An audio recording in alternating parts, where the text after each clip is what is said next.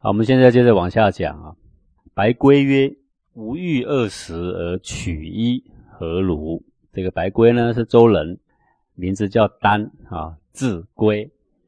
白圭呢，他这个人啊是很能够节俭的人呐啊，私欲很少的人呐，然后也是一个很能吃苦的人啊。曰：“吾欲二十而取一呀，何如？”那么白圭呢，看当时呢百姓缴的税赋很重啊。当时的税负大概已经到了五分之一了啊，就是五取一了。那白圭说：“我呢，要是我执政的话呢，我要二十取一，二十分之一啊，他一年的收入里面缴二十分之一给国家呢就行了哦。那这是肯定是非常非常爱民的嘛啊。”孟子曰：“子之道，莫道也。”那孟子听到白圭这样说啊，他就不客气的回答他说：“你这个说法呢，是莫道。莫是什么呢？”北方的夷狄之国啊，因为它不是文明的国啊，它是蛮夷的国啊。蛮夷的国，它的税赋呢可以抽很少就行了，国家就够用了。所以这个莫道呢，就是取二十分之一了啊。万世之国，一人逃，则可乎？那孟子就说：“那我问你啊，有一万个家庭的国家哈，只有一个人做这个瓦器呀，做陶做碗的啊，则可乎？可不可以啊？”曰：“不可。”气不足用也。那白圭就说了：“说不行的。如果是这样，一万个家庭的国只有一个人做陶器的话，那这个陶器肯定是不够用的啊。”曰：“夫墨五谷不生，唯蜀生之。”啊，孟子就说了：“说这个墨国啊，是在北方寒冷的地带啊，它五谷都没办法生长，唯有这个蜀啊，就是小米啊，那么它比较早熟啊，所以它有办法生长。无城廓、宫室、宗庙、祭祀之礼。”那它是一个蛮夷的国家，它没有需要很大的城池啊，然后宫室也不需要盖得很大，啊，它也不需要那个宗庙祭祀的这些典礼呀。无诸侯必伯庸孙，他也不需要这个诸侯必伯。就诸侯必伯，就是说诸侯跟天子之间朝觐往来馈赠之礼啊，那就要很多必伯。必伯就是丝绸啊、皮革、玉石之类啊这些礼物啦。庸孙就是饮食宴客之礼呀，哈，宗庙祭祀完了之后呢，然后就要宴请文武百官呐，啊，饮食宴客之礼，那也都是要需要很大的花费的。五百官有司，他们也没有像中原一样啊，这个文明的国家有层层的官吏的设置。那个蛮荒的国家就有一个君王，下面就有两三个臣，那也就够了，对不对啊？所以他二十取一可以啊，故二十取一而足也啊。说这个莫道哦。这个夷狄之国啊，二十抽税抽二十分之一啊，就够用了。今居中国，去人伦无君子，如之何其可也呀？说你现在呢，所谈的是中国啊，中国是文明的国啊，它必须具备很多的礼呀。那么你只抽二十分之一，那你抽来的钱势必是不够国家用啊，所以你必须去人伦呐，好像仿效那些夷狄的国啊。没有人伦，没有朝聘馈赠之礼等等之类的啊，无君子，然后呢，也没有办法设层层的啊，乡啊、镇啊都有一个官，然后下面都有一些人可以这个做公务啊，不需要这些呀。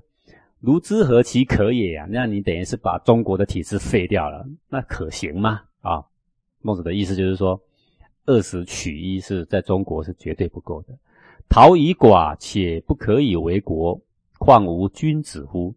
说做陶器如果太少人呢，都还不能够支撑一个国家，那何况是没有君子呢？君子是什么呢？君子指的就是这个公务人员，层层所设置下来的，必须要有多少的公务人员，有多少的官员，啊，多少的服务的人，这个国家才可以支撑嘛。那既然要设计这么多人，那就必须要有那么多的俸禄嘛。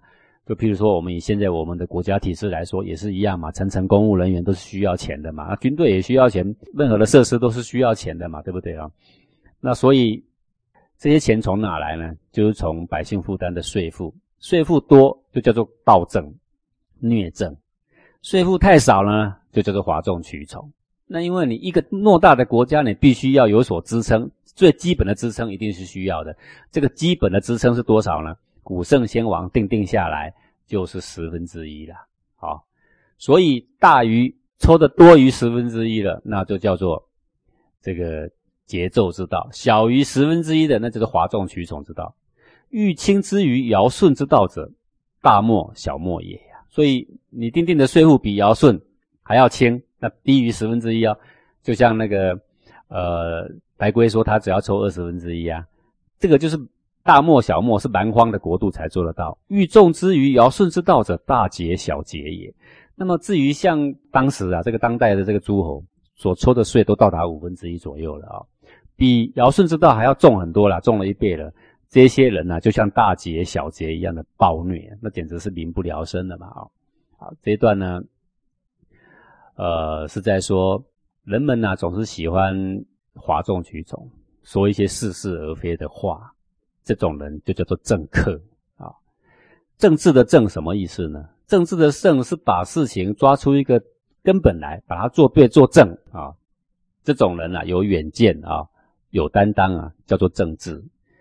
那么，政客呢，不行正人之本，而以逢迎为上，以哗众取宠为上，所以呢，叫做政客。好，那个客啊，就是以专门以逢迎啊、拍马啦，要赚取个什么东西啦啊。那以前的政客呢，多半呢，之所以叫政客，是逢迎君王。各位，那现在有没有政客呢？现在更多啊。那现在所逢迎的不是君王。而是骂君王给百姓看，他是逢迎百姓，逢迎还是一样是逢迎啊，对不对？把君王骂了跟狗一样，然后呢，他很大，他很厉害，他很有气魄跟担当，然后不断给百姓福利，哗众取宠。那么现在全世界的国家几乎都有这个现象啊，把债留给子孙呐，这可以吗？这是政客搞来的啊，这个更凸显出先王典章的可贵。我们以为我们现在的。这个思想啊，比先王不知道要进步多少。我告诉你，先王绝对不会花子孙的钱先王定定的东西也不会让百姓觉得负担太重。先王所定定的东西也不会让国家不够用，刚好定在那个节点上。我不知道是谁才是进步的表征了啊！说先王典章，万事可以遵循呢，大概就是十分之一。十分之一可以维持在上者非常的富足，在下者呢也非常的尊严。好那这个税呢，是每一个国家要抽的啊。税是国家重要的经济来源呐。这个税抽得轻固然是德政，但是如果不足以支付国家的基本开销的话，你又福利又要多，你税又要轻。你看现在的政客一上台就是说我要减税，然后呢就要说我要增加福利。各位这种哦，你一定要看清楚，这叫标准的政客的嘴脸，他会致使整个国家它的体制完全的溃散。好，那么这个后果谁来承担呢？我们的子孙呢？这就像白龟这一类啦，啊，这是呃不合道理的啊。下一段，白龟曰：“丹之治水也，欲于禹。”白龟说啊，说我呢治水哈，比这个大鱼还高明啊，啊，胜过大鱼了。各位这狂不狂妄啊？那真是很狂妄的哦。大鱼疏通中国九条河川哦，注诸于海啊，然后他呢疏通了一条小小的沟渠哦。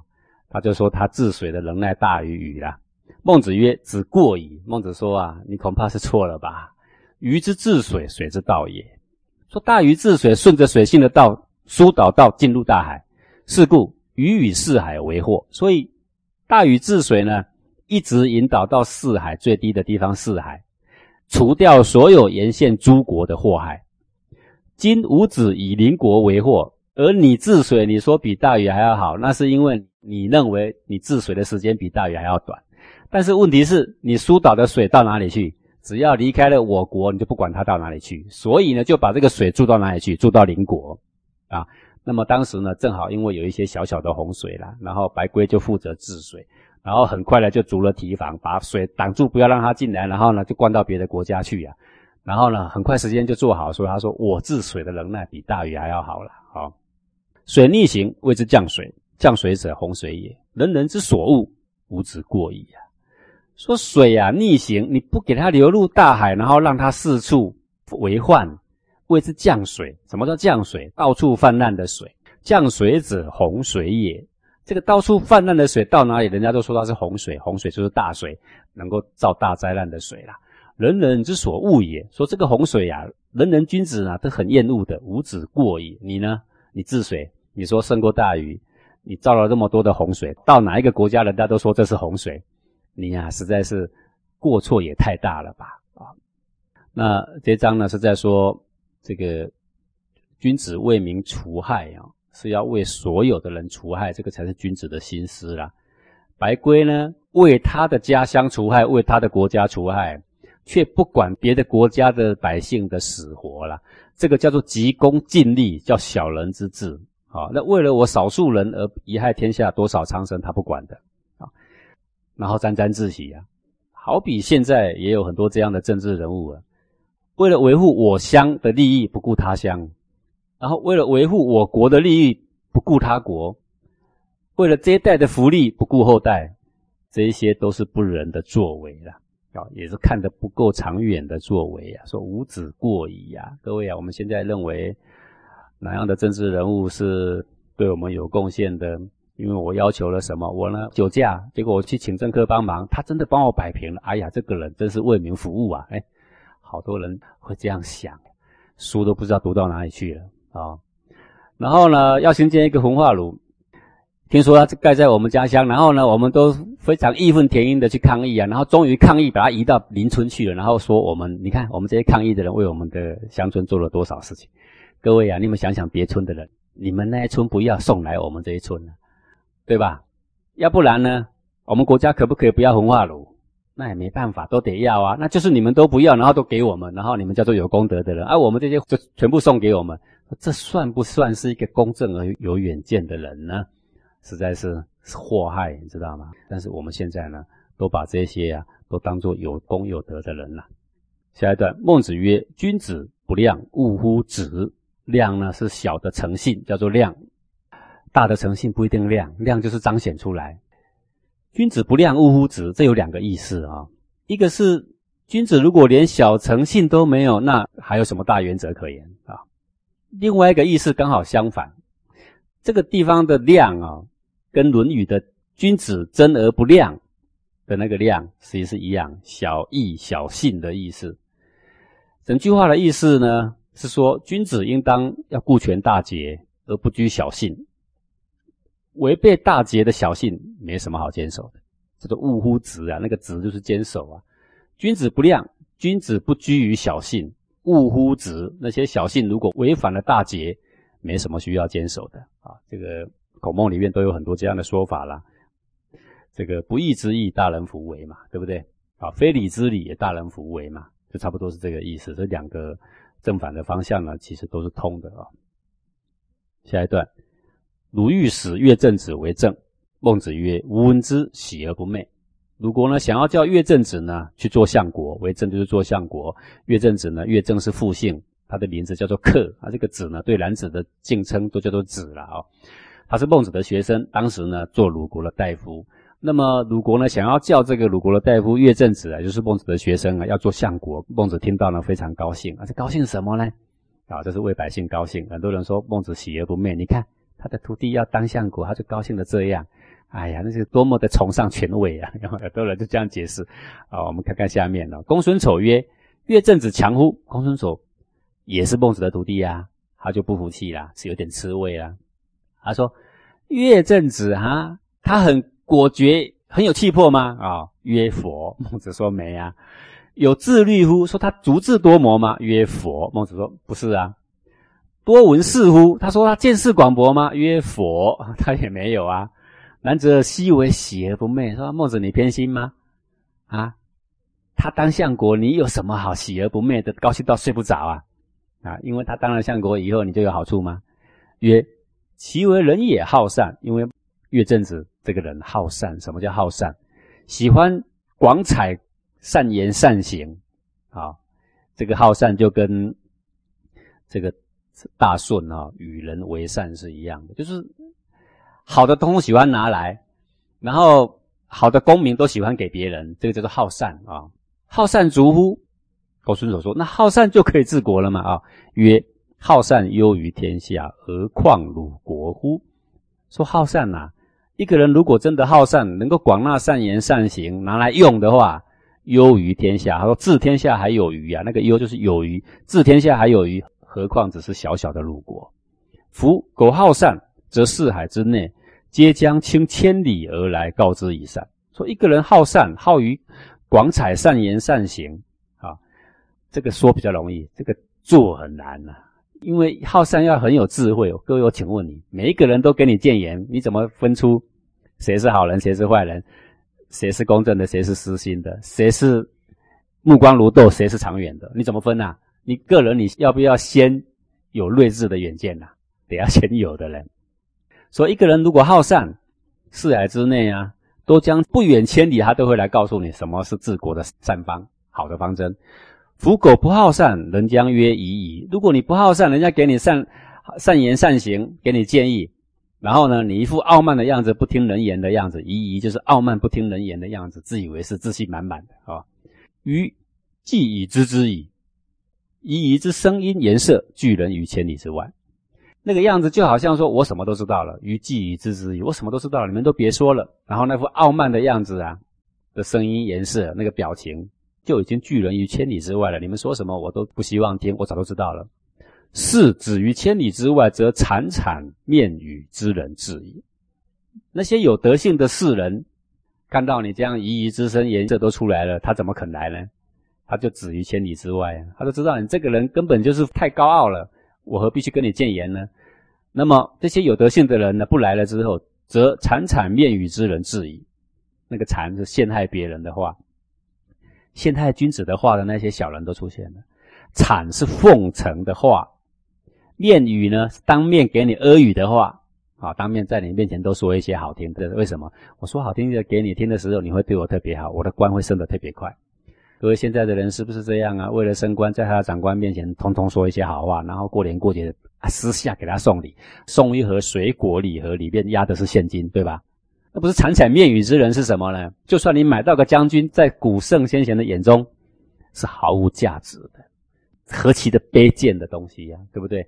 与惨惨面语之人居，国欲治可得乎？说你身旁都是惨惨面语的人呐，你跟他们在一块工作，国家想治理好，有可能吗？那是不可能的事情了。这一章呢是说，为政不在于你有多少才干，好。而是在于你能不能招来天下那一些有才干、有善德的人，好像那个大禹啊，鱼闻善言则拜，对不对？听到好的他会拜呢。那个子路呢，子路闻过则喜。子路没有大禹那么高的德性，但是起码德性还不错。他是听到自己的过错呢，则喜还要拜，对不对？那么鱼呢，鱼更高一招，鱼呢很少跳到他的过错处来。鱼毕竟跟子路不一样，子路全身都是过错嘛。鱼呢找不到他的过错，可是呢有善言他就拜，啊，这个好善呢就能够虚己而从人呐，能够见善而为，能够闻过而改呀，所以善人慢慢慢慢就围在旁边。哎，你有这个德性，善人就围在旁边，小人气氛不同嘛，自己就会退走，可是呢这说起来容易啊，生活中你要分辨得出小人君子，才能够选出善言善行去择取啊，对不对？然后小人你不用赶他，他自己就会跑啊，这不简单了，各位知道吗？不过大体上我们怎么分辨呢？很简单呢，一直说你好处的并非善类。我这样讲呢，你听了你又觉得不高兴，为什么？因为对你而言，一直说你好处的，说你漂亮，说你穿得很端庄，说你穿得很得体，哎呀，说你笑容真是可爱，有没有？你才会高兴，不是这样吗？可是呢，能够指出你的过失的才是君子。然后你听了又更难过，因为呢，一指出你的过失呢。你肯定心里揪成一团，你老不爱听，对不对？就是你所喜欢的跟古圣先贤相反，你所厌恶的也跟古圣先贤相反。你有没有发现这个事情？这个就是我们说读书容易，可是你要做到书里面所写的却有个难处的原因呢，就在这了。好，这是我们自己要慎思分辨的地方了。好。